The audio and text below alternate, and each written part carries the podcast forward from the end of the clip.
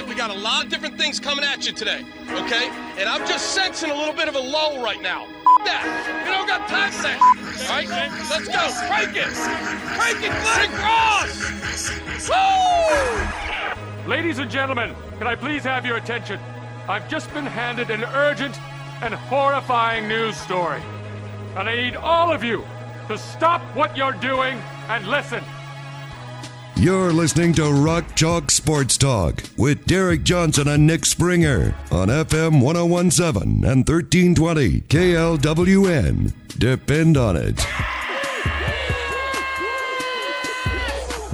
Hey, what's happening? Welcome into another edition of Rock Chalk Sports Talk on KLWN. I am Derek Johnson. I am back. Who? And with me is, I mean, I, maybe you forgot. He's I did Nick forget. Springer. Uh, Oh, thank geez. you to Nick for doing an excellent job in my absence. My beautiful baby daughter has been born. And yes, I am lacking in sleep. Yes, I am changing many poopy diapers. Uh, but yes, I am also very rewarded. Have you gotten good at changing diapers yet? I have. I've, I've actually, I, I can do them very Okay. quickly and You've efficiently. pretty quick point. now? Yes. Was The- there a bit of a learning curve involved? Yeah, for sure. I mean, I had never changed a diaper before, right? I, You didn't practice at all? no, never Come on, practiced. Talk about sports for a living, and you didn't even consider practice makes perfect. Why do you think they guys practice for games? No, I'm more of a, I'm more of a game time performer. Oh, come on. You know, I'm like uh, Todd Reesing never practiced well, but boy, game days. I'm the Todd Reesing of diaper changes. That's call me that. Maybe I don't know if I want that to be my title. Anyway, uh, thank you again to you, man. Uh, great job over the last couple weeks without me here and having to hold Yeah. down the fort and everything. So thank you to Nick and, and thank you guys. As, as you know, Nick did a great job here. Um, I am doing well. I thought for a second I was almost not going to be able to come in for today's show because as I was home for lunch today, I slipped on a giant patch of ice in my driveway and uh, I heard a pop in my shoulder. So that's feeling great right now, but we're going to make it through today. We're going to make it through today. Yep. And Pre-game injury report listed you as questionable. it did, You made it though. but you know, I, I had to come But back what do you to need your shoulder for? To, yeah, exactly. Talking I'm microphone? talking, right? I, I can make it through a couple hours before before going to the doctor. I uh, I don't know. Maybe that would have just been a good excuse to not have to talk about KU West Virginia because that stunk. It was it was annoying for sure. It, it was annoying. It was You know, frustrating. it's one of those things. It's always funny to me. You, as a fan, will watch a game, Sure. whatever team you're rooting for, and your team could lose, and they lose because whatever your team is, right? You could be watching an NBA game, an NFL game, Chiefs, whatever. They lose a game because they make self-inflicted mistakes, and your immediate response is, "That sucked. That was so annoying." Yeah. I wi- because they just beat themselves. That- like at least Sure. let the other team beat you. And if they beat you, you just tip your cap to them. Yet when it happens, when the other team beats you, It's horrible. where they just you weren't going to beat them, it is also just as Yeah. frustrating because No, it's, it's like, well, there's nothing we can do today. And Yeah. why does this team not play like this when they play other teams? So I, I guess the uh, end of the story there is that no matter what, if you lose, you're just going to be frustrated and unhappy. There is no one best way to, I guess, lose the game. No, uh, from that not. standpoint. I, I do think that there's a couple different buckets you can view this game into. West Virginia shot at an insane clip. Coming into the game, they were shooting 30% from three. They were one Yeah. of the worst teams in the conference Bottom and in the country from three. Yeah, bottom 50 in the country. They came in shooting 28% on mid-range shots. They were not good in the mid-range either.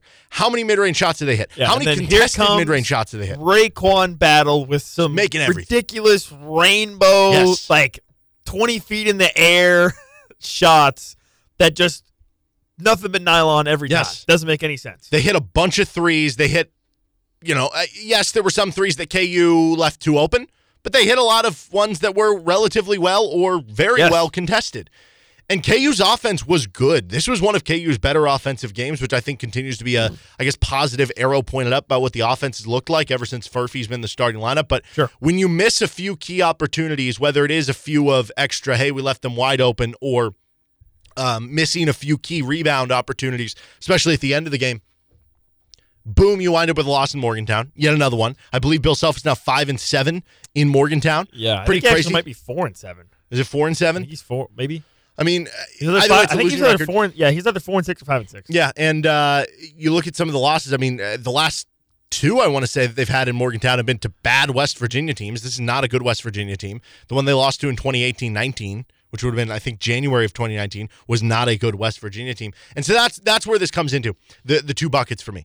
There's the one bucket of I think most teams would have lost to West Virginia on Saturday.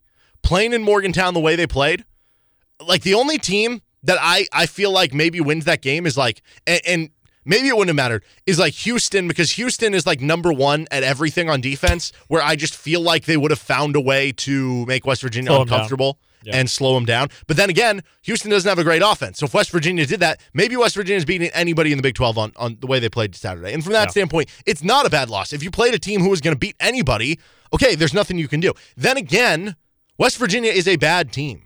And so I was I was looking They're, at this. they're a bad team, but not they. Not, They do have more talent than the record. Talent, yeah, they're not untalented. but they also didn't have Jesse Edwards, right? no, I know. So it wasn't like they were fully complete Yeah. for the first time. Sure. And I was looking back, if you look at KenPom in the Bill Self era, so back to 2003 04, this was, if you just go by the finish of the KenPom rank of the opponent, we have to wait to see where West Virginia finishes. But right now, this would be a top five loss in the Bill Self era. And then on top of that, you look at what KU was doing in, in losing some of these games, whether it's the games they've played closer than they should to opponents or the games that they have lost to opponents.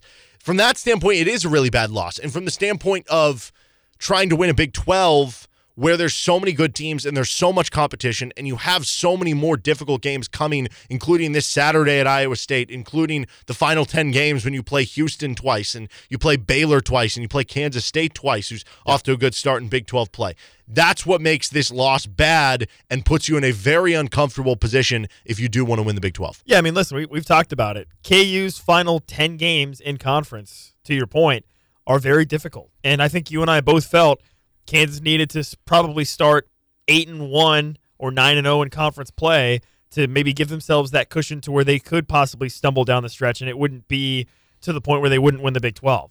Well, that obviously hasn't happened, right? You've now got two losses in conference and this is supposed to be the the quote unquote the easier part of your conference schedule basically when you start to look towards February. Uh, so yeah, it's very very frustrating from that point, from that standpoint. And there's really two two lines of thought that I think you can take, and you were kind of touching on a little bit. Is on one hand, it's well, you played a bad team, but because you're Kansas, they showed up, they had a big home crowd, they were fired up, they played their best game, they played an A plus game, you were going to lose, and whatever. Or you could say, or you could look at it and say, well, there's some real legitimate issues with this Kansas team that are that showed basically.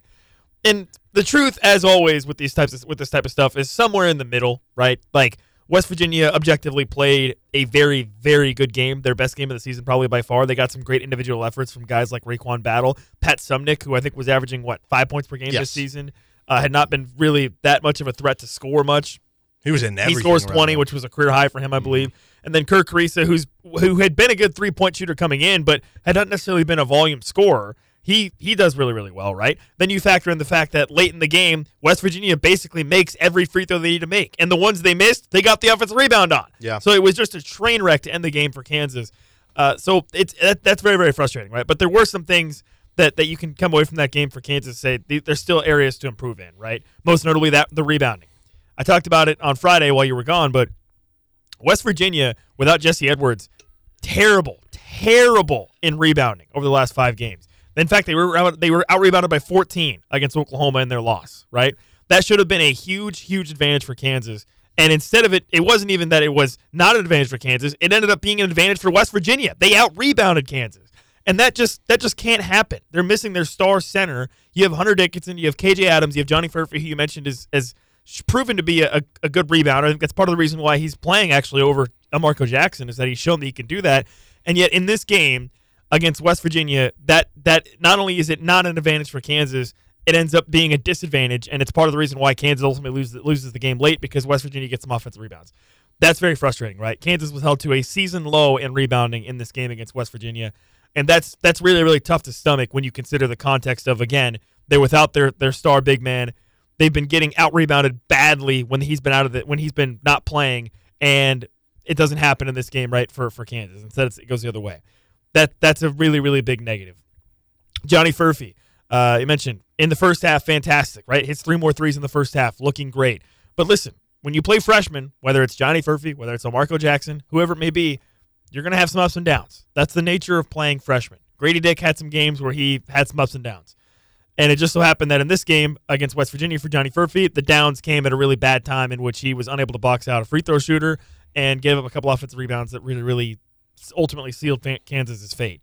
Uh, but I think overall, you still got to feel more positively than negatively about Johnny Furphy and about the fact that, to your point, this starting five for Kansas, it's I think it's probably one of the best starting five in the country when Yeah. you look at it with Furphy, uh, and I think some of the metrics reflect that as well.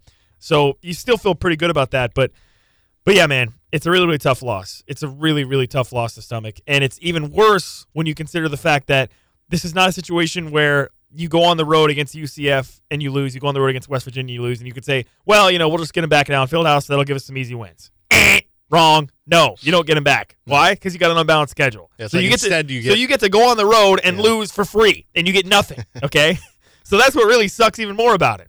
So it's just a it's just a crappy situation all around. The good news for Kansas continues to be that the rest of the Big 12, it's it's all everybody's experiencing pretty much the same thing, right? I mean, Houston has lost some games on the road where they've kind of gotten blasted. Uh, you, you look at Baylor losing on the road. Uh, every, everybody is having problems with with opponents maybe they probably shouldn't have problems with. So to the to that end, Kansas is still definitely right in the thick of the Big 12 race, and it increasingly seems like unless I guess at this point Houston would be the team you look to to say, okay, well maybe they end up separating, but it, it really does seem like you get to 12 and 6, you're probably maybe getting a share because you might end up having three or four or five teams that are between like 12 and 6 and 10 and 8 or whatever in conference. That's that that really is how it's could be shaping up. But it's frustrating because in years where that has happened, it has been Kansas who's been the team that's risen up and has, you know, ended up finishing 14 and 4 whatever and finished two games ahead of everybody else or whatever and kind of pacing the pack. And that's not the case right now, obviously. You're down in the mud. You're down in the thick of it. And you're playing and on top of that, you just got finished playing what objectively are your three easiest road games in conference and you went 1 and 2. That stinks. Your other six road games, Iowa State in Ames, very difficult place to win. At Texas Tech, those they go crazy. At Kansas State, you know what that's going to be. Their Super Bowl. At Houston, at Oklahoma, and at Baylor, I think is the other one, right? Those those are your last six home those are your last six road games, okay? None of those are gimmies. In fact, they're all going to be very very difficult. And so the games that were supposed to be your gimmies on the road ended up not being that, and that really, really stinks. And I think on top of that, it's just going to add fuel to the fire for those other teams, those the Iowa States of the world, the Kansas States of the world, the Texas Techs of the world, who I'm sure are going to see, hey, these boys, they're vulnerable on the road. I mean, we get a good environment, we can we can we can take them down a notch, and that that it's just it's just not a good recipe for success right now for Kansas. Uh, I mean, I think they'll be fine long term. You know, you're still probably going to end up finishing top two or three in the conference, but a Big 12 championship, which by no means was guaranteed to begin with, now suddenly the path seems a little bit more difficult where you're going to have to go on the road and probably find a way to get wins at Kansas State, at Baylor, you know, maybe even at Houston late in the season. Uh, those, if you can find a way to win against Iowa State on the road, things like that, you're going to have to find a way to scratch and claw to some of those wins, and it is going to be very, very difficult. Yeah, so a couple things I want to touch on there. One, the whole idea that as much as as West Virginia did shoot to a point where it's like you kind of just tip your cap and you're like we weren't going to win that. That's what I think is frustrating there that if KU does do better on the rebounding battle, you lose 31-22. It was one of your worst defensive rebound rates of the season. Uh, specifically, if you just do well on, on maybe some of those free throw rebounds, you still might win the game despite how well they shoot. You mentioned the UCF game, and I think that's what makes this one worse too, because it would be one thing to say, like, it feels like you're allowed maybe one or two, like, uh, one just weird trip up every year. You know what I mean? Sure. Yeah. You're, allowed one I mean, listen, trip up. we talk about the Big 12 as the best conference in the country. Mhm. You're probably going to have a trip up or two. Exactly, because a team is going to play like this. Yes. Unfortunately, the UCF game was not that. The UCF game was you Yes. being bad. You know what I mean? so like that UCF loss disallowed you from being able to stomach this one. You know, so so that's kind of the problem there, and, and I do think it continues to kind of catch up a little bit here in the start of Big Twelve play. KU and the non-con played with fire a lot. They played down to their competition a lot, and I think you're seeing that so far when KU's played on the road. They obviously had the big win against Oklahoma State. That was, you know, the best they've looked on the road. Their other three road games, lost to UCF, lost to West Virginia, and even the one at Indiana. Indiana's not been a good team this year. And they barely won that game on the road. So they've had real issues so far on the road this season. Um, I think that's a little bit worrisome. Now, I, I do think there are still like if we're looking big picture from this loss, the big picture of the impact of the loss is about the Big 12. Yeah. in a weird, sick way, I almost feel a little bit. I feel worse about their Big 12 chances. I feel better about their NCAA tournament chances coming after this game. I know that sounds stupid, but like I, I don't know that you can expect everyone to shoot like West Virginia did against you. Now we know the, the whole story that like everybody seems to shoot better than what they actually are, but like that level was just a whole nother level of ridiculous. Yeah. So Johnny Furphy, you're basically by putting Furphy in the lineup over on Marco, you are making a trade-off of better offense for basically worse defense. But you're also getting a little better rebounding, even though he gave up those rebounds at the end. He's still, you know, better than Marco Jackson as a Yeah. rebounder. And Bill Self actually has praised Johnny Furphy's defense Yes. because he's a little bit of a longer body, obviously, just more size. gives you more versatility and Yeah. everything. But what we've seen so far, yes, maybe having Furphy in the starting lineup increases your chance of what West Virginia did on the offensive side of the court, where it increases your chance of giving up a big uh, offensive output the other way.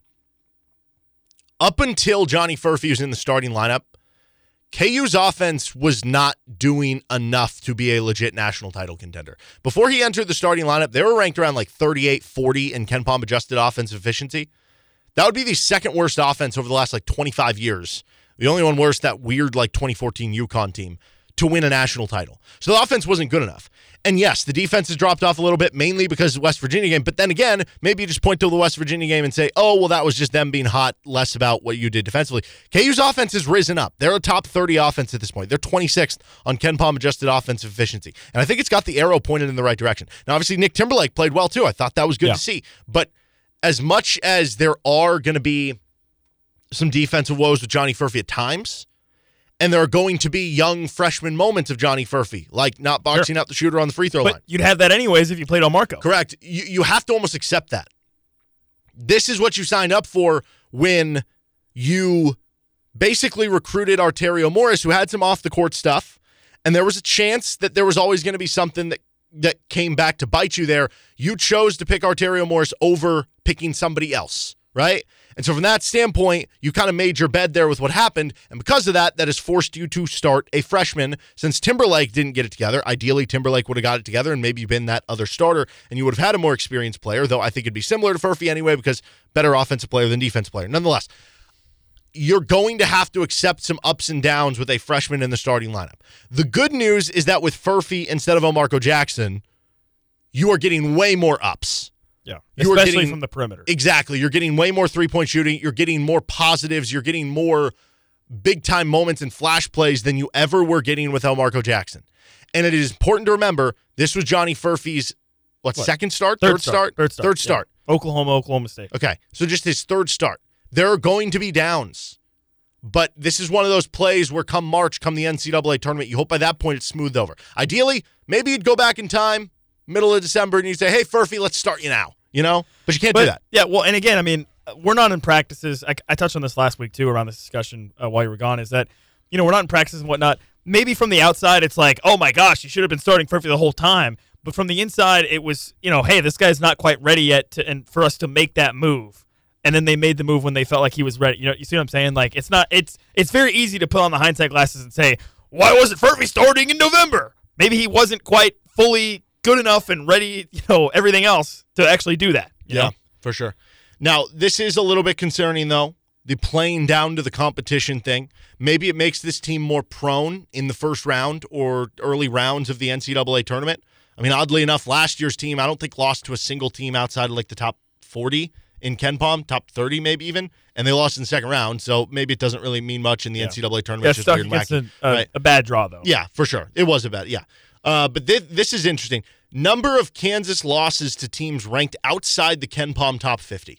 They already have two of them this year UCF and West Virginia. Yep. Now, they're not going to have many games against outside top 50 from here on, so maybe that Yeah. number won't really go up. Yeah. But the previous four seasons combined, they had zero. Wow. Isn't that incredible? That is pretty crazy. Now, again, there might not be any rhyme or reason to that because you do have one team that won the title.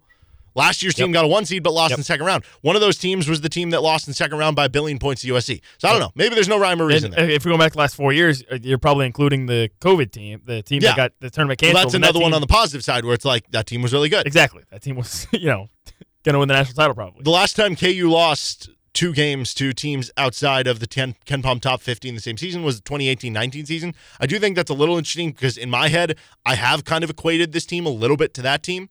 You have this All-American big man, Dedric Lawson, Hunter Dickinson. You have, I don't know, your, your bench never really came together that year. You have some young freshmen who haven't been as consistent as you wanted, right? Quentin Grimes maybe that year, maybe this year, Marco Jackson who were supposed to come in and, and be big time players. I think there are some similarities there. I do think this team's better than that for what it's worth because Yeah.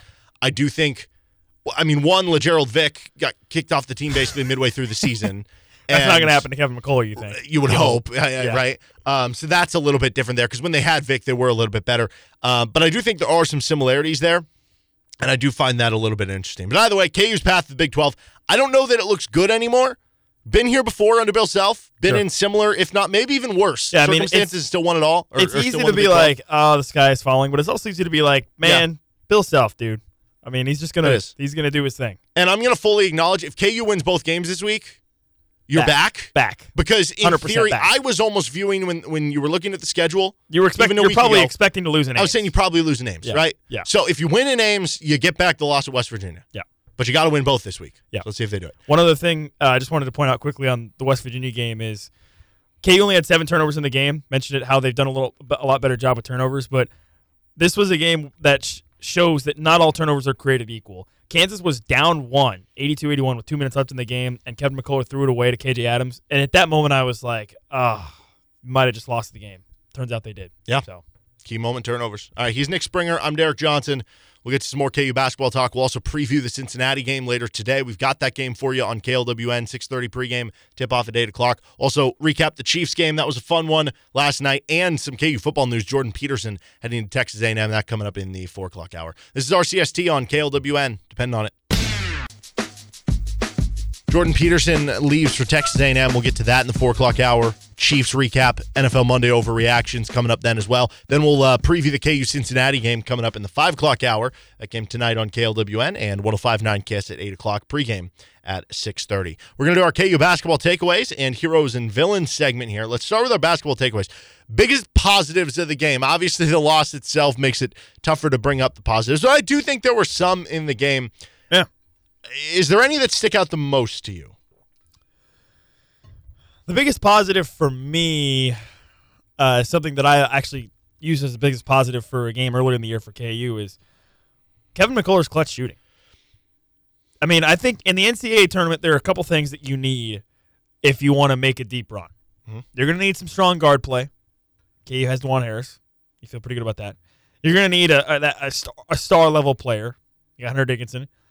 But most importantly, I think when it comes to the NCAA tournament, you need a guy that is going to reliably get you a big time bucket late in games when you need it the most.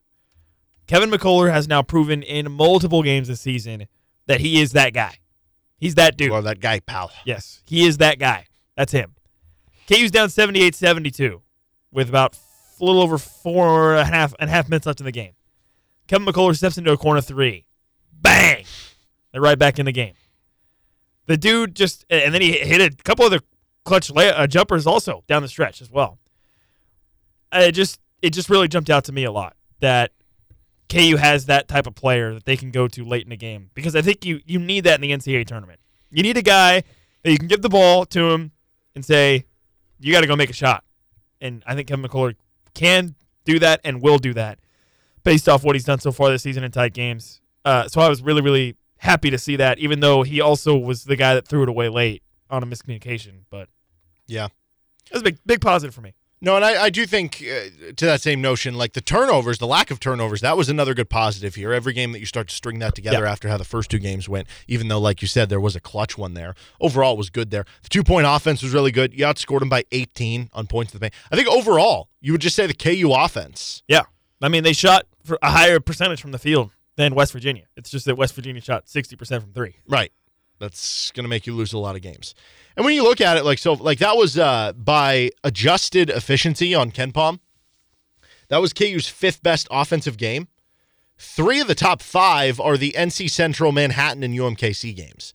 So, like, if you're talking real games, the top five for KU, I guess if you want to view it as like top 150 opponents, one Oklahoma State, two West Virginia, three TCU, four Yale, five Oklahoma. And what do three of those five have in common?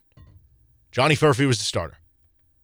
So I mean, you, you look at it, and, and when Furphy's been in the starting lineup, this has been a much, much, much better offense so far Yeah. for KU. So I think that is positive. And I think furthermore You that makes Johnny Furphy uh, at least a positive there for a bit. It just gives you floor spacing. It does. right? I mean, that I think that's what it gives you the most. Teams can't play like how we saw Missouri try to play against Kansas, where they Mhm. just sag way off and basically triple team Hunter Dickinson in the paint. Yeah. No, you can't do that. And, and that is such a boon for those guys on the inside. Yeah. Uh, Nick Timberlake helped with the floor spacing too. I think he was a Yeah. big positive in the game. Yeah. You know, that was really nice to see. He Yeah. scores 12 points. Yeah, I actually I really like the approach, and I don't I don't know if this is is like intended or not. If this is like the messaging from the staff, and if Timberlake's doing it on the floor, but I actually really like the idea of Timberlake was what what was Timberlake brought in to do? Shoot 3s Mhm. right? That was that was what he that was the big the big thing with him. That didn't happen early in the season. He was struggling. But what I like about kind of what's been happening with him that as he's gotten better over these, or uh, feels like he's starting to have some things click for him, is that he's not hunting threes only. It feels like he's trying. It feels like he's decided. Okay, you know what? And, and again, I don't know if maybe this this is Bill Self and the coaches in practice saying this, but you know, hey, maybe don't worry about the perimeter shooting. Well, just focus on playing your game and getting getting into rhythm, getting more comfortable, and the three point shooting will come eventually, mm-hmm. right? And I think that's kind of what we've seen from him, which I think is actually a really smart strategy to approach the situation, considering how badly he struggled from three. You know, instead of instead of instead of Bill just saying get in there and shoot more threes, they'll start falling eventually. Which like that's probably not a great recipe for building up confidence. It's hey, do the do the other things. Yeah. do the other things well, and the shooting will come. By the way, I'm looking at Bart Torvik. Since the Oklahoma game, Kansas is fifth in adjusted offensive efficiency. They've been much better. Now they're only 105th in defense. Most of that the West Virginia game. we'll leave that here or there. Neither. Uh, by the way, though, since that same point, I don't know why. This is just a random note. St. Mary's is third in offense and first in defense. That's uh, kind of interesting. Uh, anyway, uh, negatives for the game. What is the biggest negative? Oh man, it's got to be rebounding. The rebounding was a disaster. It costed the game late on the offensive glass. You were playing against a team that already was not a great rebounding team, minus their big man who had just got out rebounded by 14 in their last game. And you have Hunter Dickinson and KJ Adams and Johnny Furphy. It should have been a huge, huge advantage for Kansas in this game, and instead it was a big negative, and part of the reason why they did lose late uh, which was very frustrating to see. So I don't know if Kansas just came into the game and thought, well, you know, it'll be fine. No Jesse Edwards. We'll just, you know, we'll just do our thing. Wrong. So that was a very, very big negative for me. Was just the the rebounding, lowest rebounding total of the season for Kansas. That you're not going to win games that way. No. I, I don't. I don't care if you shoot sixty percent from the floor, whatever. You're not going to win games with your lowest rebounding total of the season. Yeah, and, it was their by rebound rate. It was their second worst offensive rebound rate of the season. The only ones that were I, they were tied with the Connecticut game, which UConn's a great rebounding team, and the only one worse was the Tennessee game. That's another really good rebounding team. So that one makes a bit more sense. That's just offensive rebounding. Defensive rebounding. This was also one of your worst games of the season, and Yeah. so if you have one of the worst games on offense and defensive rebounding, because they had West Virginia had a 34.6 percent offensive rebounding rate. The only game worse this year for KU was the Eastern Illinois game. That was an almost loss. The next game that was almost as bad as West Virginia, Marquette, that was a loss. The next game, TCU, that was almost a loss. Yeah, the rebounding certainly is correlated to uh, how this team has done. I guess three point defense, though, there were definitely some times they left West Virginia too open. There were definitely a lot of times that West Virginia just made tough shots, made Yeah. partially contested or fully contested shots. So Yeah. I don't know. Maybe we should pick that one. Maybe we shouldn't. Um, but I think in the end, that it's the result itself is the biggest negative. Oh, for sure. What Right? what this means, big what picture. this means to the Big Twelve, what Yeah. this means for your margin for error the rest of the way. Yeah. This is one you couldn't lose, and you did. Yeah. Yeah, it's one that you really felt like you did need to get a win and and listen, I don't know, maybe West Virginia gets Jesse Edwards back and they end up being a team that maybe wins 6 or 7 games in conference and they end up being a little bit better. Uh, but that that still doesn't make this loss any any better to for in terms of what it does to Kansas, Right. right? Uh, because it's not like Kansas is concerned about a loss like this affecting their NCAA tournament resume. They're going to be there. They're going to be a one seed or a two seed or like a three seed at worst, right? So who who the hell cares about this loss in terms of resume? It only matters in terms of Big 12, the Big 12 title race, and that's what Kansas cares about. And it was definitely uh, a big blow early to that. All right, so neutral. I, I alluded to this in the previous segment. I think it might be the front court. Hunter Dickinson had 19 points. That's really good. Yeah. He also had five assists. I think he had two blocks, two steals. Yeah. KJ Adams, if you combine him and Hunter, had 30 points on fine efficiency. But when you're looking to the rebounding being a problem, I know it's not just them. Furphy can get rebounds. Kevin can get rebounds. Uh, Parker Braun off the bench can get rebounds, but you're mostly looking to your four and five man to collect a lot of your rebounds. And they had just nine rebounds. And then we talked about this earlier that um, for West Virginia, Suemnick, who was not a good scorer coming in, five points per game, he had 20 points. And it was KU's forwards who were on him. So I think Yeah. you could argue they were the biggest neutral of the game. Yeah, yeah. I, I look at the I look at the bench. You got a game from Nick Timberlake. Parker Braun didn't didn't record a stat besides a foul. By the way, in five minutes he played, didn't didn't didn't, didn't record a, a single stat. Uh, Marco Jackson played sparingly, ended up scoring only two points. Jerome McDowell again, supposedly uh, allegedly played at some point in the game. I don't remember specifically. uh, but then Timberlake did have a good game off the bench, right? But that's still overall still kind of feels like a neutral. I mean, all four, all five of your starters played minimum 31 minutes. KJ played 38, Dickinson 36, Dajuan 36. Okay, let me ask you a quick question to this with the bench because I, I do agree it can be a neutral because Timberlake was great, but everything else didn't really give you much. Fine, sure. We've already seen now Johnny Furphy move into the starting lineup over Elmarko Jackson. Okay. Is there a chance Nick Timberlake continues to do what he did against West Virginia? Is there a world where in a month from now, Elmarko Jackson isn't even getting rotation minutes? That they just say, hey, screw it. We're going to give all the minutes to Johnny Furphy and Nick Timberlake for, the, for those guard bench minutes. Well, you Marco's gonna have to play a little bit. I mean, you're, you you want you want a seven man rotation with Maybe. Timberlake and Parker Braun as your only two guys off the bench. Uh, maybe. No, Marco's going to still play a little bit. Uh, I thought I thought where you were going with that question, which is a bit more reasonable take, I think, would be it's just that Timberlake is the first guy off the bench. He's your sixth guy Okay. instead of Elmarko. I think that's very plausible. Very, very plausible.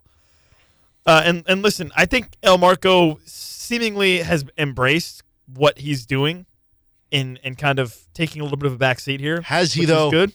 What do you mean?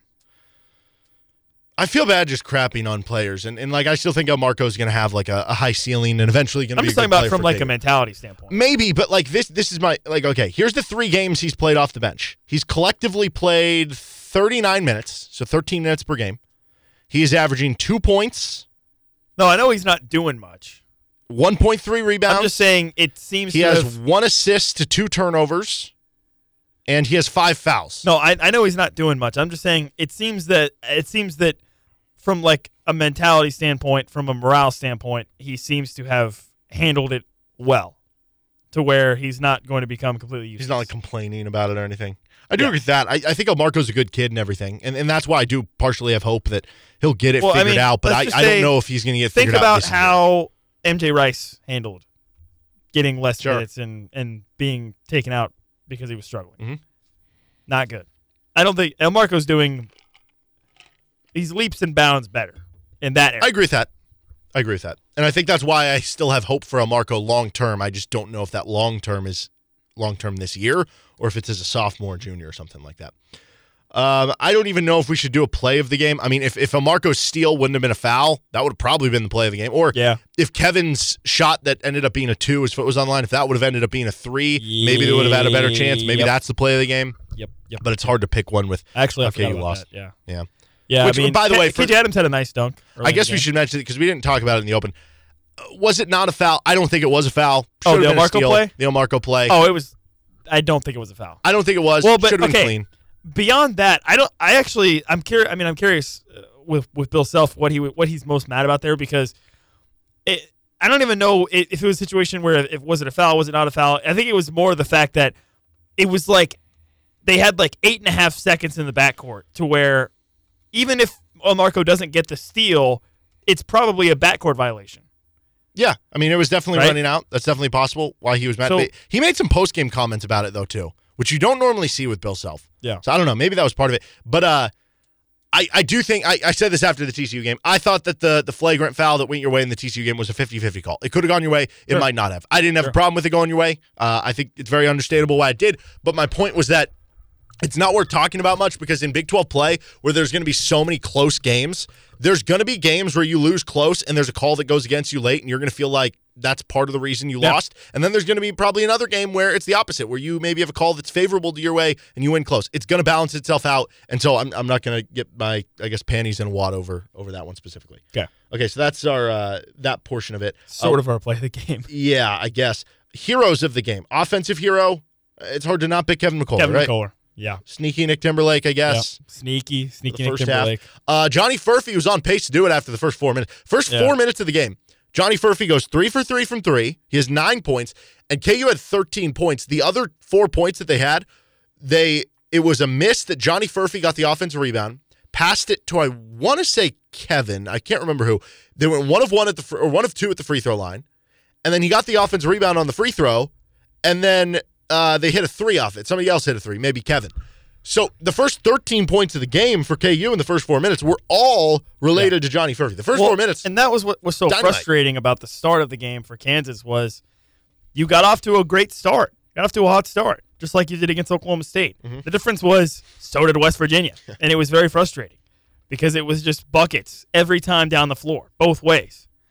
And in that game, it's like you're Kansas, you're the better defense. You should be able to lock down and get a stop here to start building some momentum, and it just never happened. defensive hero. I mean, I guess Dajuan Harris. Yeah, I mean Hunter Dickinson had good defensive stats. I think the, the two blocks, but I, based on I, I don't know, I, I didn't think it was like a great defensive game for him specifically. I don't know who else you would pick to be honest. I mean, everybody for West Virginia went off, Yeah, and even Dajuan Harris, who's guarding Kerr Kriisa a lot. Kerr Kriisa had 15 points, yeah. but Dajuan had five steals, which was By the least way- impactful. So I, I agree. Kerr, can we talk about the fact that he had Kerr on his jersey? Yeah, that he had his, his What- what's first up, name. What's up with that? I mean, that's kind of similar to like uh, Asian born players do that, right? Like Yao Ming had Yao on his jersey. I think it's just in, in some countries. but Is it allowed? just I mean, yeah, obviously it be allowed? It's just in Well, some countries know- the, the surname is, ju- is more of your You just name. get to pick whatever you want on the back of your jersey. I think it has to be your name. I don't think a player could put like Rocket Man on the back of his jersey if he's just. Well, why not? For just letting guys put their first name on there. I do think it would be. I, I remember the MLB. I want to say did this one. uh, Yeah. like they had a series where like the Yeah. players had nicknames. they, yeah, the no, they right? made it like a whole day. It was it was a specific day where it was like nickname day during the regular season a couple years ago. I'd be okay with that, but once you get into Big Twelve play, I feel like you don't need the gimmicks. You know, maybe do that That's for like I'm a UMKC Just game. have Kriisa on the back of your jersey. What's so hard about that? Well, in maybe where he's from, I know it's some Eastern European country. Maybe they, they view it as the other way. Is What's his name with Kerr? Kerr? Kerr Kerr. They have All right. Akok Akok. Or a cook, a cook, however yeah, you say it. I think it's a cook a cook. Uh, the other hero, I don't know if you can think of anything, but there was one easy one for me. It didn't even have to do with the KU game. It was the Chiefs. Ah, The Chiefs saved the sports weekend. Oh, yeah. Because after this loss for KU to West Virginia, that was devastating. that would have been a really brutal weekend Yeah, for the dude. Chiefs to lose. It They saved it. is horrible when you allow five random dudes on a basketball court to determine your entire emotional well-being for like 24 to 48 hours. Mhm. And then you throw in 11 random dudes on a football field and it's even worse. So I think the Chiefs saved it. The Chiefs made everybody feel a little bit better going into their Monday. Sure. Is there anything else, other hero? I, I don't Uh, know what you would pick. I don't yeah, I don't know. I mean Yeah, I don't know to be honest. Okay, villains. Villains, uh first of all, the stupid musket mountaineer guy, okay? The mascot. For those that do not know, I have been to some games at in Morgantown. I was not aware that they have a dude fire off a literal musket right in your ears. So I'm sitting there, minding my own business. Hmm. Bang! I jumped out of my pants. It was horrible. It was terrible. So that dude is a villain to me every time. okay. There's like no that. need to be firing off a musket in the middle of a basketball arena. Uh-huh. Ridiculous. I mean, the fans themselves, they booed Hunter Dickinson the whole game. they did, yeah. They, They- made him their stupid little whatever. I still think that whole villain of the thing is game. stupid where they have their newsletter and it tells them how to.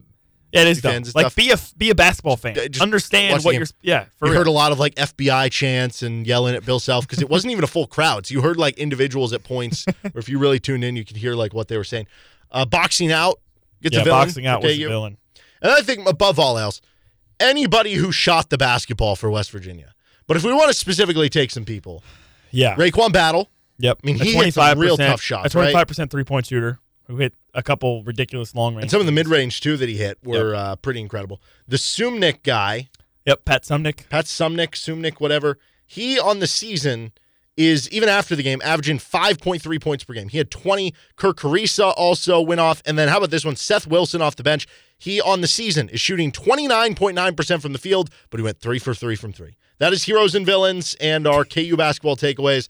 Let's get to some uh, Jordan Peterson news next on RCST with KLWN. Depend on it. Hey, it's Derek Johnson from Rock Sports Talk on KLWN. And despite sitting around in a studio all day, I feel loose and limber thanks to Massage Envy and their total body stretch service. If you have aches from a day at the office, working out, maybe a round of golf, Massage Envy can help. All you need to do is relax and breathe deep during the stretches, and they'll take it from there. It's great for your body and your mind. And they also have rapid tension services and advanced skin care. Massage Envy on 6th Street in Lawrence and 119th and Black Bob in Olathe. Four o'clock hour. You're listening to Rock Chalk Sports Talk on KLWN. I'm Derek Johnson with Nick Springer. We'll get to our Chiefs recap, NFL Monday overreactions, and then we'll switch into previewing the Kansas Cincinnati game happening tonight, Big Monday in Allen Fieldhouse. Pregame 6:30. Tip off at 8 o'clock between the Jayhawks and the Bearcats. Some KU football news over the weekend, though. Jordan Peterson, who was the KU defensive backs coach, has left for Oh. a position He was also co co-defense coordinator. that's right. Yeah, he was, he was uh, promoted to co-defensive coordinator this offseason earlier. He's left for the safeties position at Texas A&M.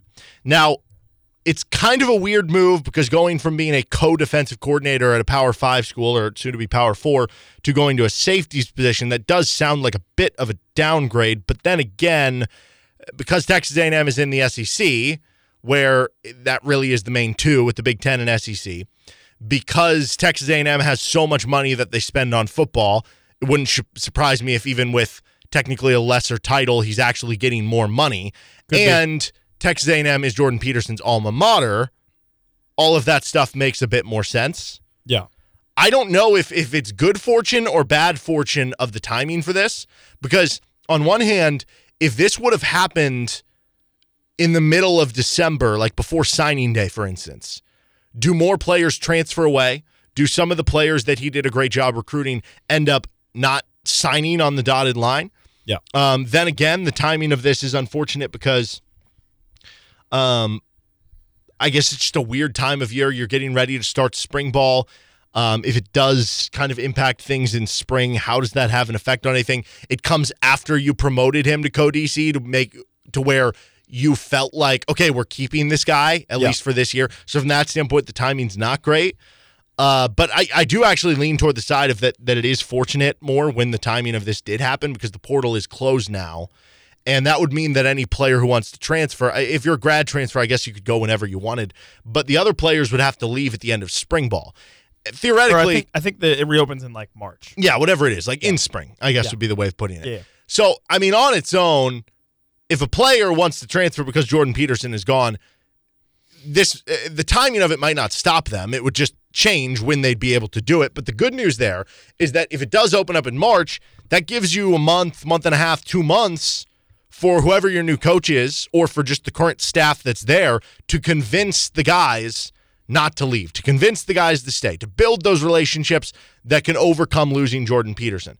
The bad news to that is if you do, like, imagine you go through spring ball and a player sticks with it and then decides at the end of spring ball, hey, Jordan Peterson's not here, I'm leaving. That would really suck if you gave that player all the spring reps Yeah. and then you weren't able to give them to somebody else and then they were gone. So there are some positives and negatives that can come about this. Yeah, I mean, uh, I don't want to sugarcoat it. It's definitely a, It's a a, bad loss. loss. and a big loss considering what he had, what Jordan Peterson had done in the time that he was at Kansas. Uh, but I had always kind of thought my thought process had always been even as the Lance Leipold and Washington stuff kind of unfolded and that was going around and people were concerned about Lance Leipold.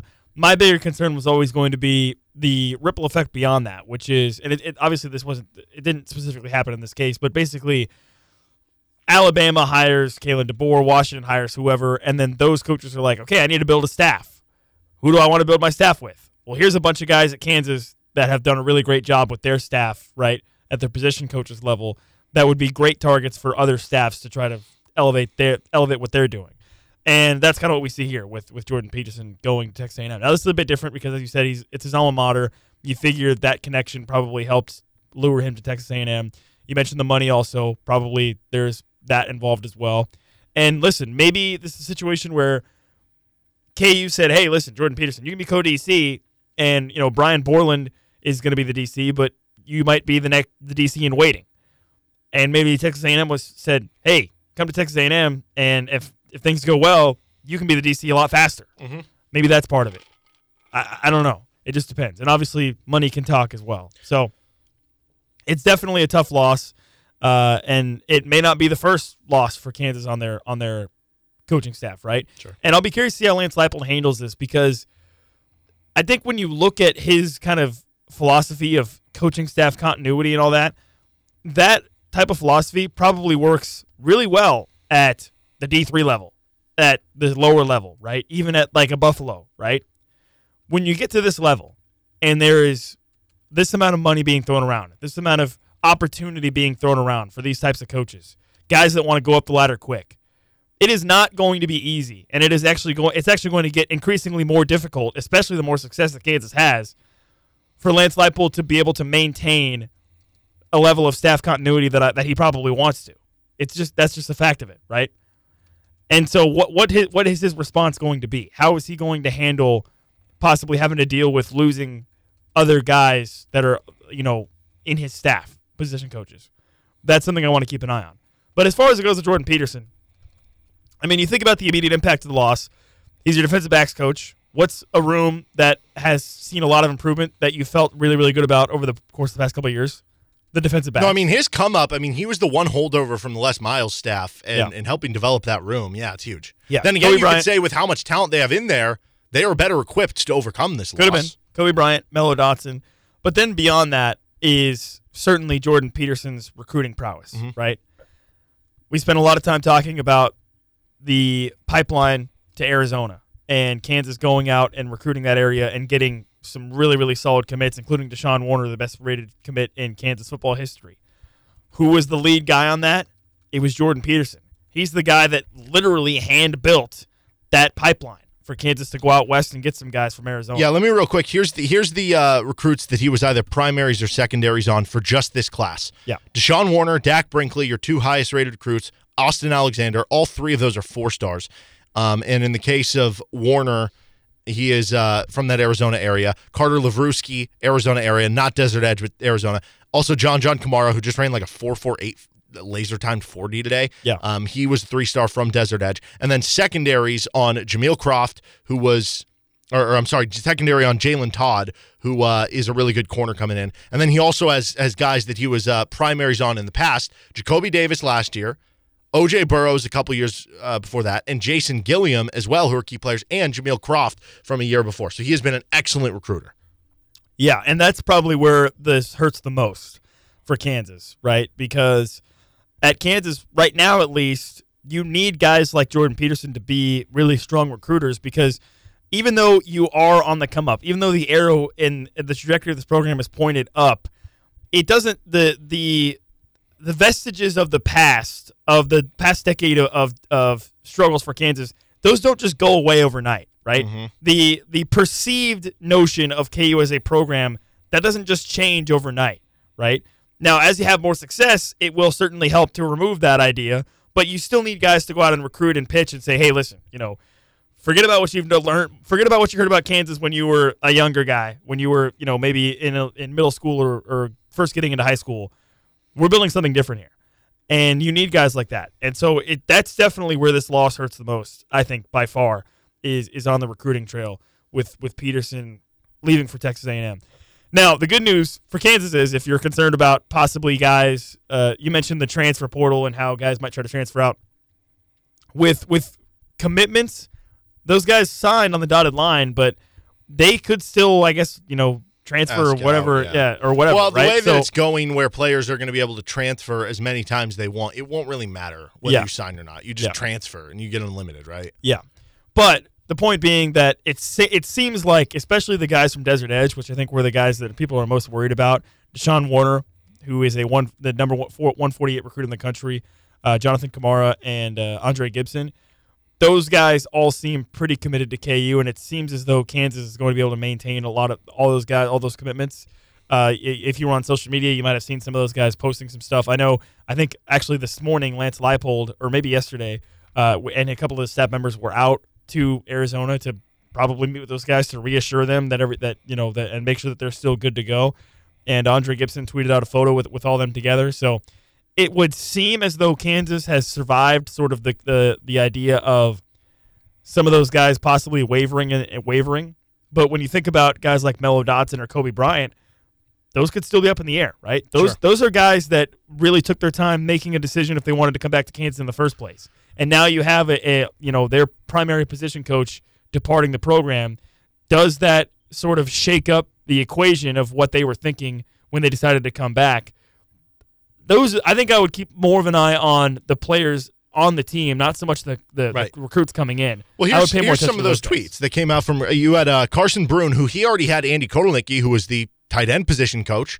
He was committed, and he he quote tweeted this on I think it was Deshaun Warner who tweeted like a heartbreak emoji. Yeah. He quote tweeted, he said, "I was in the same place at one point. Remember, one coach is not the reason you committed to KU football. Stick it out and always trust God's plan. Rock chalk." Which Carson Brown, obviously the, the tight end, Right, with that, Kotelnicki uh, with yeah. Isaiah Marshall tweeted this out. The quarterback, who I mean, this is part of the quarterback's job, be the leader, right? Same team, same goal. Hashtag CFP. Ain't no switching up. We good. Rock chalk, right? Yeah. So there's that. Then you, you mentioned the Andre Gibson thing, him tweeting locked in with with that picture of everybody. Um, a couple of the other those players like commented it or quote tweeted it with like an emoji or something, uh, including Deshaun Warner. And Deshaun Warner also posted yesterday a post of him like basically photoshopped in a KU uniform and it said loyalty over everything. Love you, Jayhawk Nation. So you're right. I, I think this is less about the current guys. It seems like KU's staff has done a great job. And I, and I think that goes back in line. What did we hear a lot of about KU recruiting? It's that they would encourage parents and players to ask every coach they encountered about the messaging and that sort of Yeah. thing. And it's always been uniform and consistent for KU. And what does that do? That means that you're able to basically, when you lose someone, you're able to plug it back up rather consistently because everybody else has the same message where you can be like, hey, we're still the same. Right? One piece is gone, we're still the same. And I think that's helpful here. You are right that it will affect future recruiting for the class of, you know, 2025 and 2026. You'd love to have another good recruiter there, obviously. But I, I think that's spot on. I think what's scary specifically about him going to Texas A&M to the same idea that he's probably going to get a lot of money to go to Texas A&M. What does Texas A&M have? NIL money, a lot of it, right? and so if you're Cobee Bryant or Mello Dotson, there's two ways of viewing this. Like maybe, you know, what if this galvanizes the KU DB room and they're like, what the heck, man? Why did this guy leave now? Like, I, I almost feel like, I, I don't know, uh, maybe this is the wrong way of looking at it because I, I would understand as, as somebody who, if I was like friends with someone or whatever, if they left for a job at their alma mater and they were getting more money, like you understand that from a personal level. Yeah, What would bother me if I was in the KU corner safety room is the whole idea of you got promoted to co DC before this offseason. You could have left for Texas A&M at the beginning before you accepted that, right? And to where once you accepted that, there probably was a level of built-in trust that like you're going to be my guy this year. For sure. And I could understand that little bit of so what if the room views it as like you're being disloyal, you're leaving, you're again, it's one thing if he leaves for a head coaching job. It's one thing if he leaves for a, a full-time defense coordinator job. It's uh, one thing if he leaves for the Texas A&M job when it first came up in like the beginning of December. It's another to leave now. What if it galvanizes them and they're like, no, screw that. I'm going to prove you wrong. I'm staying here. I don't know what this is about. Cobee Bryant tweeted out, bet, you know, bet. That, Yeah. That's kind of the new age saying of like, okay, Like, uh, yeah, with a okay. hundred hundred emoji. Hmm. So you want to play some reckless speculation? I think that's basically him saying, "Yeah, screw you. We're going to get this done." But Maybe. going back to the Texas A&M thing, if Jordan Peterson's like, "Hey, I just coached you. I enjoyed coaching you. Seems like you enjoyed me coaching you. You to get a big payday? Yeah. Also, here's a giant NIL bag. There's a huge NIL bag that KU can't match. Yeah. So that's the scare as a part of all this. Absolutely. It 100% is. But because KU still has Lance Leipold and they still have all these great things, you know, there is a certain level of, I don't know, like, I guess the grass ain't always greener on the other side. Sure. if Could you're be. a player. And I know not every player views it that way. And sometimes you get third parties involved, whether it's parents or guardians or, you know, agents get involved and, and they help kids make make poor decisions that are maybe short term decisions that hurt them a bit in the long term. So you never know what is going to happen here. But it seems like KU is doing everything in their power to cover their bases here. For what my money, Jordan Peterson could be your biggest loss of the offseason. If you maintain everybody, Agree with that. whether it's the freshmen or the DBs you currently have, I would argue that Austin Booker would be the biggest loss of the offseason.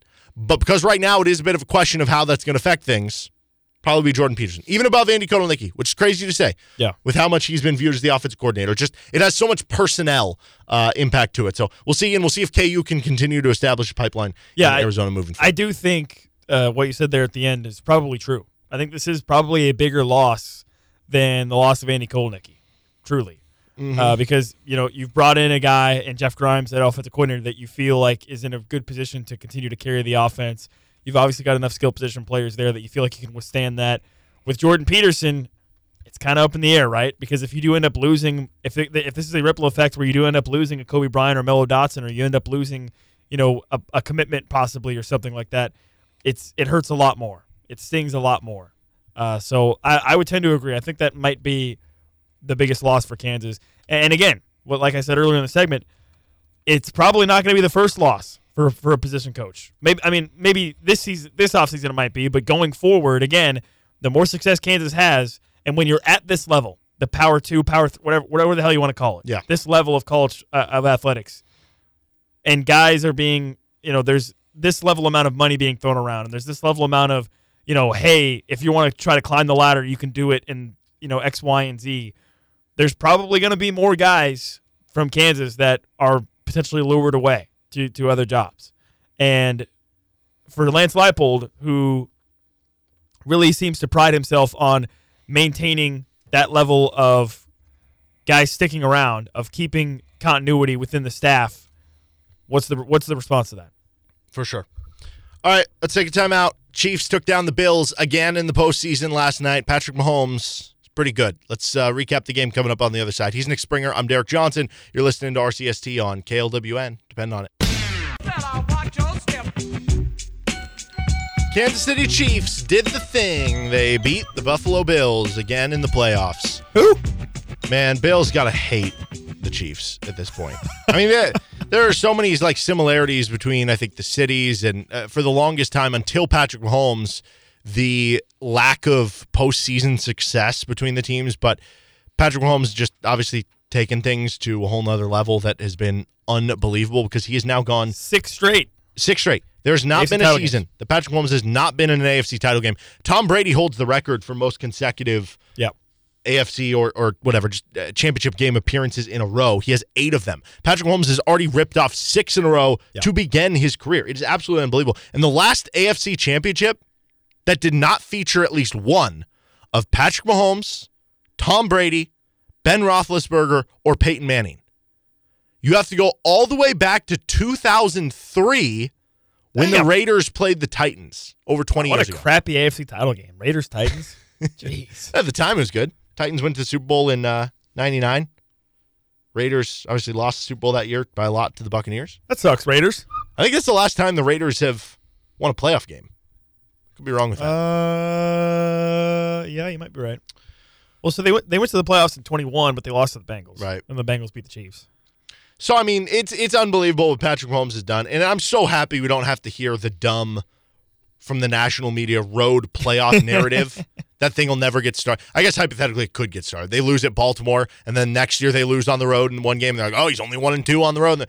But for now, it quiets and it, it prevents anybody from being like, well, he's never done it on the road in the playoffs before. Like, oh yeah, you know, you don't have to worry about that. You went Yeah. into a hostile environment at Buffalo against a good Bills team who was red hot coming into the game. Yeah. And I mean, the, the performance he put up, you look at the the EPA per play and the QBR and some of the quarterback metrics off the charts game for Mahomes. And there were a few throws. I mean, just in general, it's almost impossible to hit every single throw in a game. There's going to be misses, even Sure. from the greats, especially when you have cold environment Yeah. with a lot of wind He did miss against Kelce. he at missed. point. He missed. Uh, that it was. It was both those plays uh, on, in the goal line. He missed Kelce on one corner, and then he missed. He I missed think MVS MVS. in the other. Right. Yeah. But outside of that, he was pinpoint. He, he had some unbelievable throws that he had. Yep. The receivers were actually catching the ball. How about MVS? What's up with Yeah. that?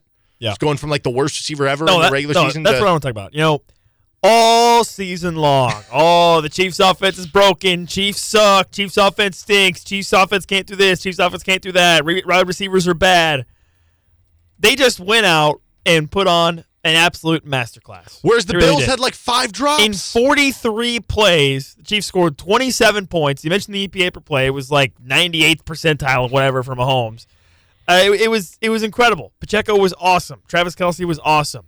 Rashee Rice, when they got on the ball, was was awesome. MVS made two of the biggest catches of his career in the game. Uh, it was incredible. Mahomes was great. No sacks. The offensive line did its job. It was a really, really, very, very well, very, very impressively crafted game script uh, Yeah. for the Chiefs on offense. There was only two plays, two plays that, that they both happened. They both happened to occur in the red zone. Two plays for the Chiefs offense that was like, what? The first, of course, obviously was Mecole Hardman. Mm-hmm. You just had a 20 yard run for Pacheco to get you down there, and you're going to run some BS. I knew it was going to happen, though. I, this, I knew it. They didn't even have to break the huddle. I was like, some BS is about to happen. And sure enough, they break the huddle.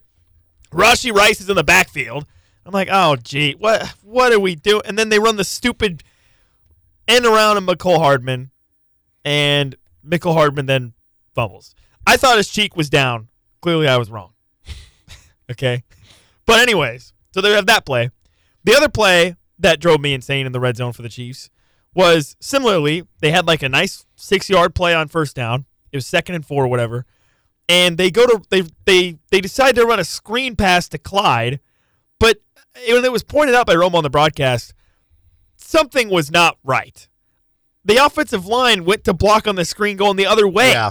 And then there's Clyde, and Mahomes throws it to him, and it, you lose yards. They end up kicking field. Somebody, one of the units messed it up. It's a lot easier to think Clyde messed it Yeah, up. it's very easy to just blame it on Clyde. Five guys going to the right. You know what I mean? It's easy to just say, well, blame it on Clyde. And for what it's Clyde did have a good game. He what I don't one run, understand yeah. is if that's the case, why did Mahomes even throw it to him? Just throw it That's in the what I was wondering, too, That's what yeah. he's so good at. Maybe he was like, yeah, maybe maybe he knows so something. the you know? thing is, is it was a, as I said, it was a very, very impressive game for the Chiefs offense. By far their best offensive game of the season in, in totality, and yet they had two plays that still cost them 14 points.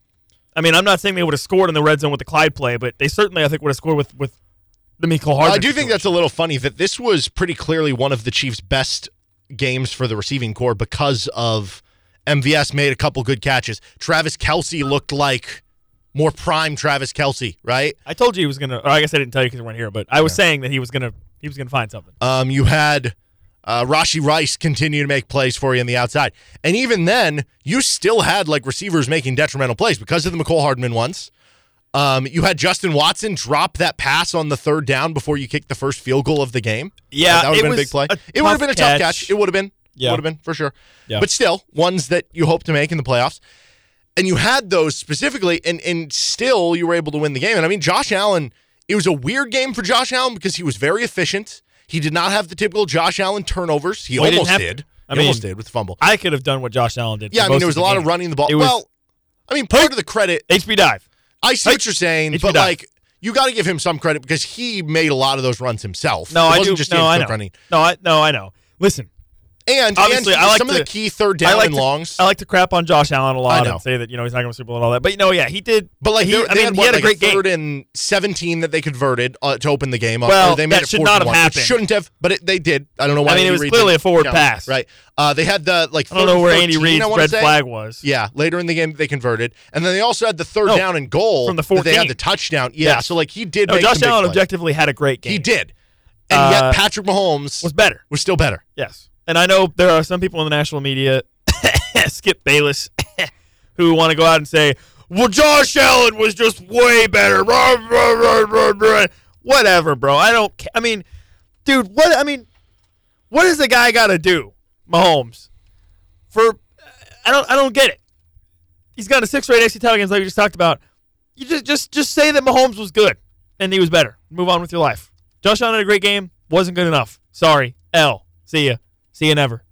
I mean, seriously. That that and and honestly, what ticked me off is it seemed like the CBS broadcast, if we were watching it there, I felt that there was some pretty significant bias towards the Bills. But That's just me. Okay. That's just me. I didn't That's get how I that, felt. but I also I can understand the point of view from Tony Romo. I just think Tony Romo started to get annoying to me, so I can understand why that would get twisted into feeling that way. Um, Yes. So I understand that. But I- listen, I get it. I mean, the, this was sort of like a team of destiny moment for the Bills. Sure. Right? You finally at home. You're going to slay the big bad villain, the big the bad down Kansas City the Chiefs. The Chiefs are down. They're not as good. You've got the you've got the beast cornered. Now all you have to do is, You is, finally is get take him home in the down. playoffs. Yes. And then you lose because you're just not good enough. Yeah. Sorry.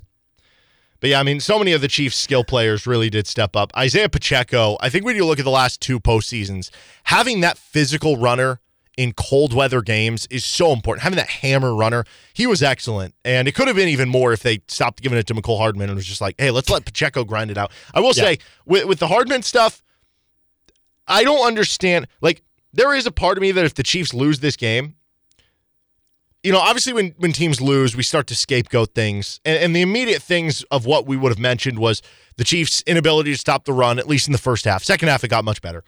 Um, the lack of defensive line pressure that was a little worrisome to me. I don't know what was going on Although with Chris the Jones. defensive line pressure saved the game. yeah, at the end, sure. Yeah, there it was. It was like it was a second and nine. Josh Allen has Khalil wide open in the back of the end Chris zone. Jones. Chris Jones pushes his tackle into Josh Yeah. Allen, and it affects the throw just enough to where he misses. Yeah, and Jones also did have the bat down on the one goal to go situation that held him to a field goal, right? Yeah. So Well, I mean, bat down might be a little too much credit. It basically hit yeah, the went helmet. into him. That's fair. That's fair. Josh Allen kind of Yeah, I threw mean, it at him. overall lack of D line pressure that would have been in there. Dumb fumble luck. Like the Bills fumbled three times and the Chiefs didn't get any of them, especially Yeah. the last one. I don't know why the guy didn't just fall on it. He tried to scoop it for the Chiefs. Nonetheless, um, Mecole Hardman would have been on here too. But for my money, I don't know that that was a. I mean, Andy Reid always has a big role in terms of the offensive game plan, and it's always great.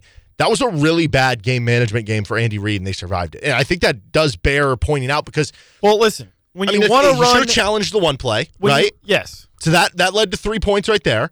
You had Mecole Hardman the run on the goal to go on on your first drive of the game that ends up being a field goal, which would have liked to have another shot at it with Patrick Mahomes or just run it to Isaiah Pacheco. And the fumble at the end, I mean that that legitimately almost cost you the game. If you Yeah. just get a touchdown there and don't give it to Mecole Hardman, game's over. game's out, out of reach. It's a ten point game with whatever Game's it was, like eight minutes, six minutes ago. Game's over. Yeah. Well, no. That listen. This is what you get with Andy Reid. If you want to praise him for the cute crap, the stupid ring around the rosy play, snow globe that they ran, and you know all the other crap, then sometimes you're going to get some actual literal crap, Mhm. which is what you got in this case with Mecole Hardman, where you, you just you kind of you, you get too cute with it, right? And that's always that's always been that's always been a knock on Andy Reid, I think, especially in recent years, where you take the ball out of Mahomes' hands, you take the ball out of whoever, you know, whatever, right? And it's a knock, certainly. But at the end of the day, you win. So Sure. who cares? All's well that ends well, right? That's how it goes. Absolutely. Yeah. I do feel bad for Bills fans a little bit. Well, I was I was feeling bad until they were throwing snowballs after the game. Then I felt less bad. Uh, so there was also a play That's where fair. MVS was in the end zone and the, snowball hit him, like Yeah. literally hit him. I don't understand how that's not a penalty. Should be. Yeah, So I don't. I don't know. yeah, I don't know. I, I feel it. bad for the Bills because they. I do. Josh Allen played great. They ran the ball very, very well for 200, y- almost 200 yards. Well, and to lose uh, like that, like enough. honestly, if I were a Bills fan today, I would have rather they just lost on the the fumble. like Josh Allen throwing a pick. well, no, I. I mean that too. If but like think about it, you can understand a little bit more if if the Chiefs would have just picked up the fumble that he had that that ended up you know being picked up by the Bills. yeah. That would be more understandable because it's like, oh, we've been turnover prone all year long, or, or Josh Allen is just turnover prone in general, except when he plays Sure. the Chiefs for some reason. Um, that's a brutal way to lose on. Or you would have you would have felt better if you made the field goal and then Patrick Mahomes went down and kicked the field goal. Which is what would have happened, by the way. There's a good chance. There is. So, I- there's no doubt in my mind that, that if they, if even if they make the field goal, the Chiefs go down and win. well, especially the way the Chiefs' offensive line, who had a great game. I mean, especially the interior. Joe Thuney, who got hurt at he's, some point. He's hurt, so that's going to be a little scary for Baltimore. strained pectoral. You know But- what that is? Strained pec. I don't. That's in your like arm somewhere, right? Arm in, like, chest area. Shoulder. Yeah, I'm not like really that. sure to be honest. Maybe. I strained my pec when I fell. in the Dude, I got like the a. I got, I barely passed my seventh grade anatomy class. Mhm. So, sorry, I don't know where that is. But yeah, I mean, Thuney and, and Trey Smith give up zero pressures combined. I think Smith had an up and down regular season. He's been nails so far in the postseason. That interior of the line's been great. and they've just been excellent. And so I think everybody was a little bit of uh, Jason Kelce, you know, ripping your shirt off, shouting. Yeah, but by the way, on that, if you're happy about that or fine with seeing that, but not fine with having to see Taylor Swift, you're part of the problem. Mm. I'll just say that. No, I don't have a problem with either. It's fun. It's entertainment. Exactly. That's what sports it should is. be. So It should be. Yes. whatever adds to the broadcast. So if you have a problem with seeing Taylor Swift, but you don't have a problem seeing Travis Kelce, Mm-hmm. take a look in the mirror, bud. All right, real quick, playing Baltimore in the AFC Championship, based on what happened in this game, which of these three things are you most concerned about headed into Sunday? The Chiefs' run defense, giving up a lot of, of, of especially QB scrambles to Josh Allen. Here comes Lamar Jackson, who just had 100 rushing Well, yards. That depends on the status of Willie Gay, actually. All right, hold I on. Uh, number two, the Chiefs' lack of pass rush, or three, the Joe Thuney injury. Which of those three concerns you the most? Uh, I guess the run defense, but also like, I know people will jump on that and say the run defense was bad for the Chiefs. It, it seemed it became pretty clear to me in the second half that that was the Chiefs' game plan. The Chiefs' game plan was we're gonna we're gonna not let the Bills take the top off the defense, and we're just gonna make them methodically go down the field. Bills had zero plays of twenty yards. Chiefs had eight. Bills had zero zero plays twenty yards throughout the whole game. Pretty wild. So even though it looks it's it, it looks tough when you look at the box score and while you're watching, you're like, oh my gosh, they're just getting gashed on the ground. It became pretty clear to me late in the game that that was by design. The Chiefs were seemingly very fine with that. That's that was their strategy defensively. It seemed like they wanted to play soft. They wanted to not let any big plays get by them, and they did, and they won the game. So even though the Bills end up running for 190 yards, or whatever, Josh Allen has a good game. James Cook runs around. The Chiefs win the game, and the strategy that they used, they it it worked. Yeah. And the Bills were a good running team all year long. James Cook finished fourth in rushing yards this year. Josh Allen's a good runner. Bills as a team finished seventh in rushing yards per game in the NFL. But guess what? Guess who's first? Baltimore Ravens. Not and the concerned. margin from them to second is pretty wide, too. Not concerned. Okay. That's my concern. Uh, that's my biggest concern. All right. He's Nick Springer. I'm Derek Johnson. NFL Monday overreactions next. You're listening to RCST on KLWN. Depend on it. Five o'clock hour. This is Rock Chalk Sports Talk on KLWN. Derek Johnson back with you. Nick Springer with me on another edition of the show. We got KU Cincinnati tonight. Pregame 6:30. Tip off 8 o'clock for the Jayhawks and the Bearcats. Big Monday in Allen Fieldhouse in Lawrence. So I know we talked about this last season. Mhm. Big Monday implies the existence of Little Monday. You're sure? Does Little Monday like just whatever game is happening in the SoCon tonight? Yeah, I think Little Monday is is the games that people don't really care as much. That like this is Little Monday. We got Queens, New York, which is not a D1 team against Maryland Eastern. Oh, Maryland four Eastern 12. Yeah. Yeah. Okay, that's Little Monday. That's Little Monday for sure. I'm fine with that. Yeah. What's another bad? But see? ESPN, they should do a. Oh, this is should- Little Monday too. Florida A&M, who is two and thirteen, is playing at Mississippi Valley State, who's zero and eighteen. So a collective two and thirty-one. See, here's a genius head marketing idea for ESPN. Mm-hmm. They should go to one of these bad games. Do the worst of the week. Yes, and have it be Little Monday. So you have Big Monday on ESPN, and then you do Little Monday like on ESPN two or whatever, and it's just your, it's the other game. Give the little guys Little Monday. coverage. Yeah, I like that. So KU takes on Cincinnati, and the question we always ask with our game previews: How important is this game? I mean, you fall into a trap, I think, in Big Twelve play of just being of just saying Yeah, the next game. game. is the most important game. This game is But- certainly a lot more important than it was before Oh, the season started. Absolutely. Considering the loss to West Virginia, yeah, you can't be losing at home.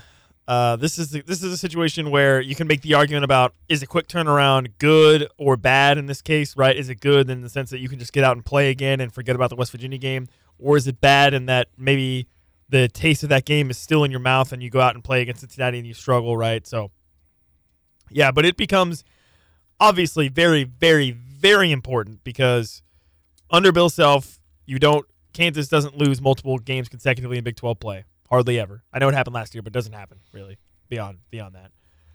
So you, you don't want that to happen. And if you lose this game, your Big 12 title chances might be might be sunk. I don't know. Ugh. I don't know, Jim. I don't know. so there's that also. Yeah. It would certainly be detrimental to that. I think uh like at the end of the day, if you had to choose between making a Final Four and finishing third in the Big 12 or winning the Big 12 and losing in the Sweet 16, you're taking the Final Four route, correct? Sure. Yeah. So, like, this doesn't discount from that. So, it's not a 10 out of 10, but No. you're starting to get closer to hitting the panic button with those two losses. and if you lose this one, you're going to feel like you hit it. So, I, I do think this is like an eight. Because I mean, what's the main? What, let, me- let me ask you this: What's the main reason why you haven't hit the panic button with the two losses? They've both been on the road. Sure. So even though it's been concerning, and you're like, "Wow, this sucks," And positive steps with Furphy in the starting lineup. but And you lose at home, and all of a sudden it's bad. Yeah, because you're right. Uh, When you're at home, you feel like you have an armor around you. Yes, and you already feel like, okay, when you're on the road, you're a little naked. sure, You lose at home, it's going to feel like there's no protection for KU at this point. correct. Yeah, So, yeah, that would not be great. Now, as far as the Cincinnati scouting report, they are 33rd on KenPom. They've been a much better defense than they are offense. They're a top 25 defense there. Uh, only 68th on the offensive end of the floor. They are a really good rebounding team at both ends. Top 20, 18th in offensive rebound rate, 7th in defensive rebound rate, though both those numbers down a little bit in conference play. And uh, when you look at what they do offensively, they haven't really turned the ball over a ton. They haven't been a good shooting team, though I'm I'm skeptical saying that because it feels like every game we go into and I'm like, they're not a good shooting team. And then Yeah. they shoot like 40% from three. Yeah, for- so or do with that what you will. sixty percent of the Yeah, and then uh, the Cincinnati defense though, that's that's what it's the rebounding and the defense that that makes their mark. Defensively, good shot blocking team, good two-point defense team. They don't foul much. They've they've so far on the season not been a good turnover team, but in conference only games, they have been a good turnover forcing team. Just a good defense and one that plays athletic, physical. They are deep. They'll play a lot of bodies. They'll play a lot of wings. They'll play some two big basketball. It's a good basketball team that started two and three in Big 12 play, where even their three losses are by six point or four points or less so far in Big 12 play. So certainly a challenge tonight. I think a little bit more than I would have thought before the season started that you were getting with Cincinnati. Yeah, I mean they went on the road and beat BYU by 11. Uh, they lose a close game against Baylor at home or on the road. They lose a close game against Texas at home. They beat TCU, which obviously that was a team that took Kansas to the wire in Allen Fieldhouse.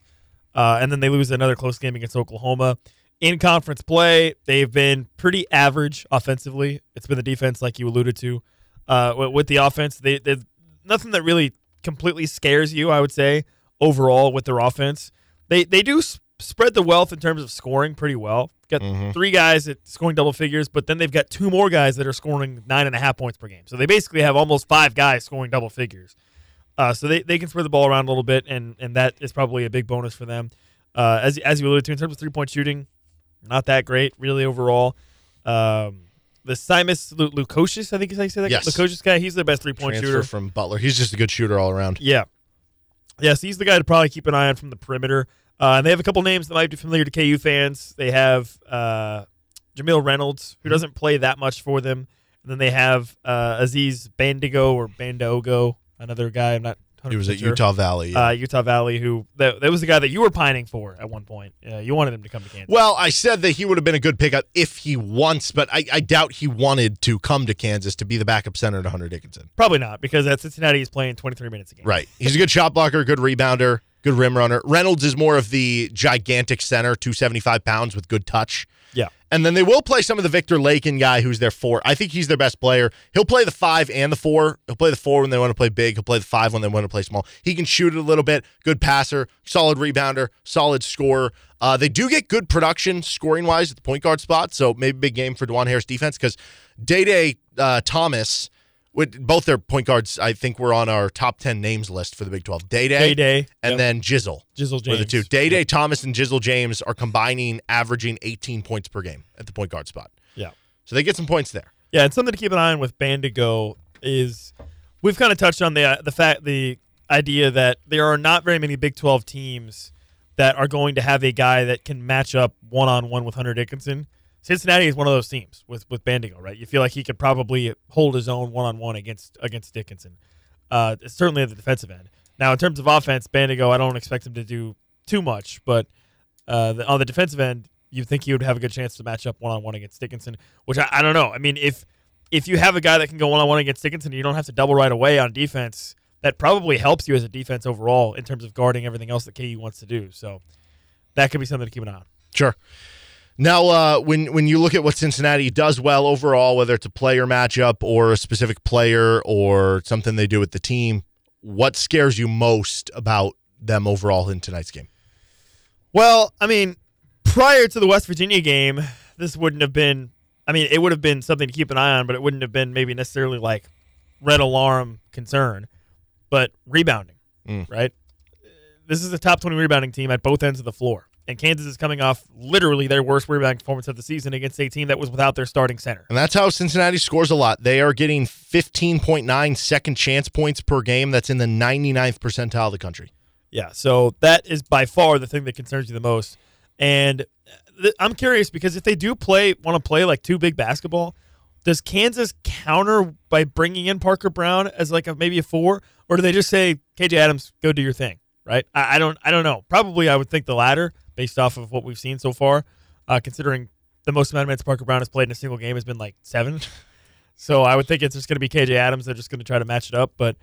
Uh, yeah, that's got to be the biggest concern. That's got to be red alarms at this point. Is is the the rebounding and what that could mean in the game because Kansas is coming off their worst performance in that area. Yeah.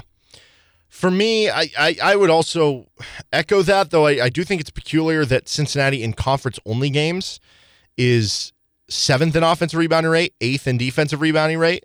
So th- those numbers have dropped a little bit there. Um, I think for me, it's it's what if they cut you off on the inside? You know, so far this season, they are 61st in the country in block rate. They are 54th in the country in two point defense, only 46.6% allowed on two point shots. And they do it by preventing shots at the rim. They've done a good job of limiting the amount of shots at the rim that they face, which means they do a good job of preventing teams from even getting off those looks. And then when they do, they're only shooting 58%, which by counter, KU is shooting over 70% on at the rim looks on offense. So if they take away one of KU's strengths and make it more pedestrian, can Kansas beat them in other ways? Can Kansas find other ways to score? Can they find other ways to win a basketball game? I think that becomes very interesting in this one. Yeah, Uh, be- listen, Cincinnati, th- that's not exactly a sexy team no. uh, in terms of like the opponent.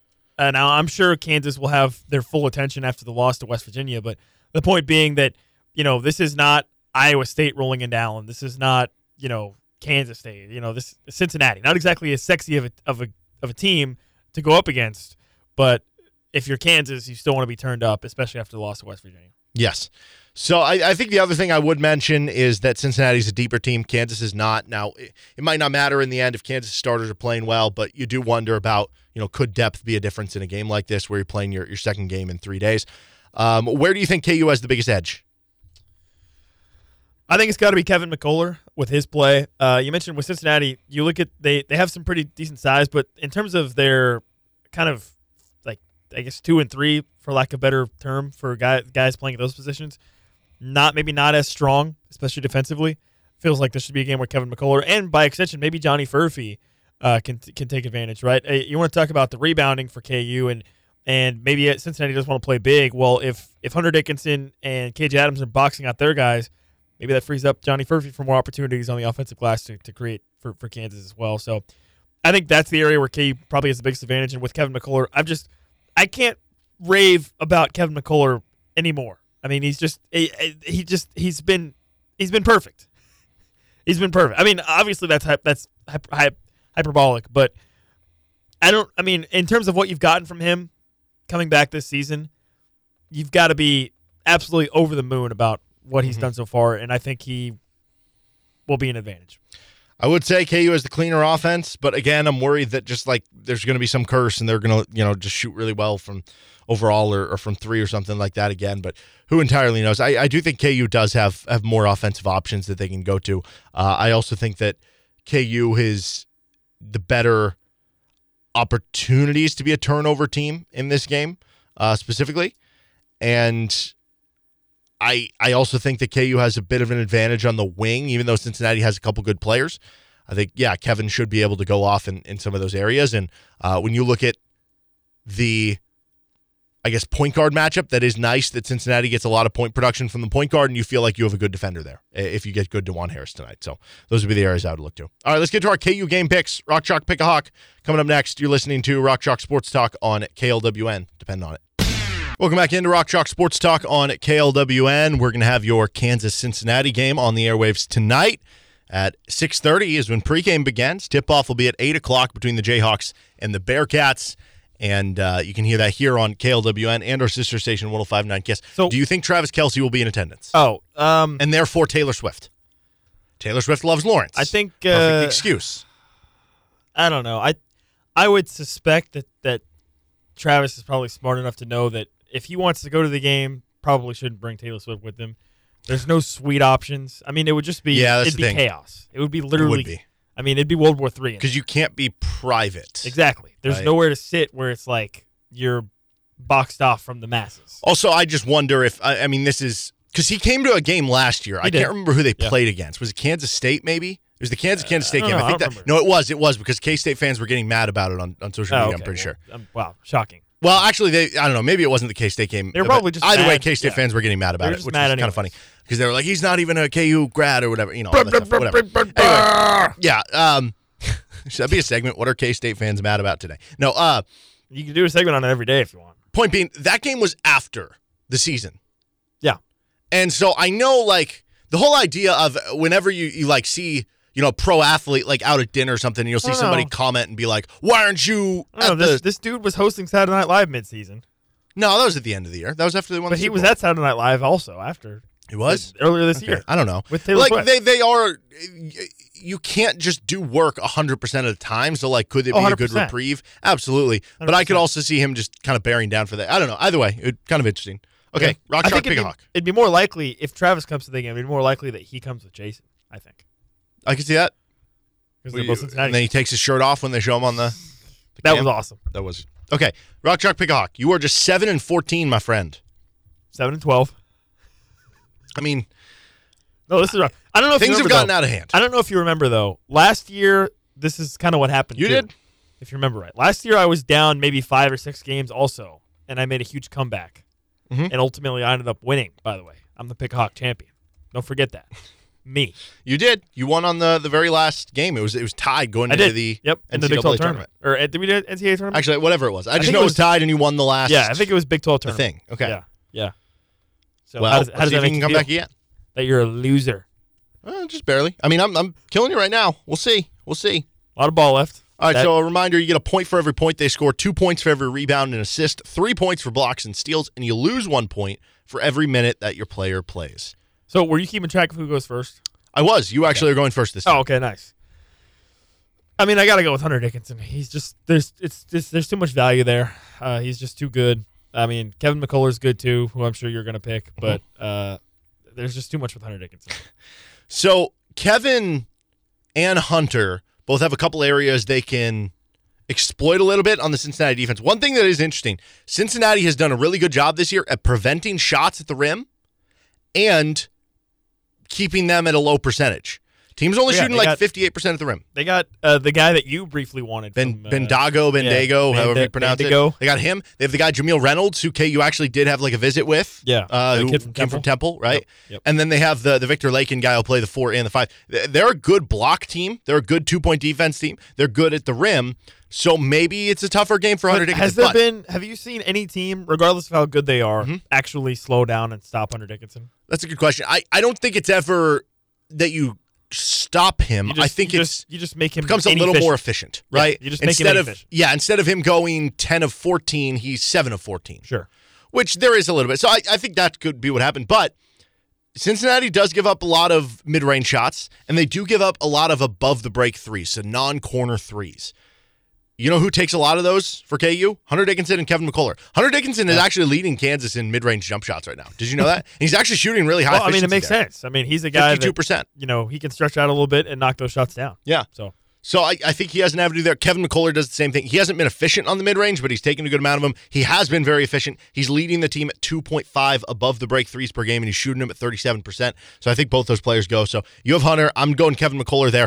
The conversation to me becomes what happens at pick number three here. sure. I was leaning KJ Adams, but honestly, I'm going to go with Johnny Furphy. Hmm. One, because I know you wanted to take Furphy, and I, I enjoy preventing you Well- from taking Furphy. No, I mean I'm okay with KJ Adams. Okay. But I mean, with Furphy, I felt confident with my pick that I was going to get one of those two guys. So. Yeah. No, I mean, I, I wasn't going to go KJ and Furphy. Yeah. So the thing with Furphy is that he's a good rebounder, and that is very helpful in this. Yeah. Like, Well, even last game, at he the end of the seven. game against West Virginia. Yeah, I, I guess I should. I guess I should clarify this. He puts up rebound numbers. he he's a freshman. He is slight of frame. Sure. He's going to get beat on the offensive glass sometimes, which we saw in the West Virginia game. Sure. Ideally, Oh, wait, are you'd you, like Are you skinny shaming? maybe a little bit. Saying he's sliding frame? what, what, what is that? Come on. Uh, we, we need to get him on the uh, the KJ Adams diet here. Could you imagine KJ Adams if he had Johnny Furphy's I, well, muscular build? That, that actually does make me wonder what what what is KJ Adams' diet? I mean, how much That's a good question. much do you think he has to eat each day? Does he have to eat a lot? You think? All protein shakes. Because you know, like you know, you hear a lot about in like the, in like football with offensive linemen and defensive linemen how those dudes eat like Mhm. you know a bajillion Four thousand calories. a day. Yeah. Yeah. What this is is is Wonderful question. is he in that range? Well, because you know he likes to cook, so he probably cooks all that stuff himself. He probably he's probably one of those just like really healthy eater, like chicken and rice and some green every night, and then just lifts steak, weights and steak and vegetables. yeah, and just uh, protein shakes. And he's Yeah. I don't know, maybe some of it's genetic. Dude, that yeah, yeah. I think some of it has to be genetic. I, I mean, it has to be. But yeah, get get Johnny Furphy on the KJ Adams diet, man. Whatever that is, uh, that would certainly work. But yeah, I mean, uh, Furphy has put up good rebound totals. I guess the way of putting it, which is helpful for Pickahawk. Okay. Uh, I also think Cincinnati, when you look at their defense, they've been a good defense overall, but they're best at the rim, and a couple of their wings aren't great defenders. So I think you do have an avenue there. So I'm going with the two wings, Kevin and Johnny.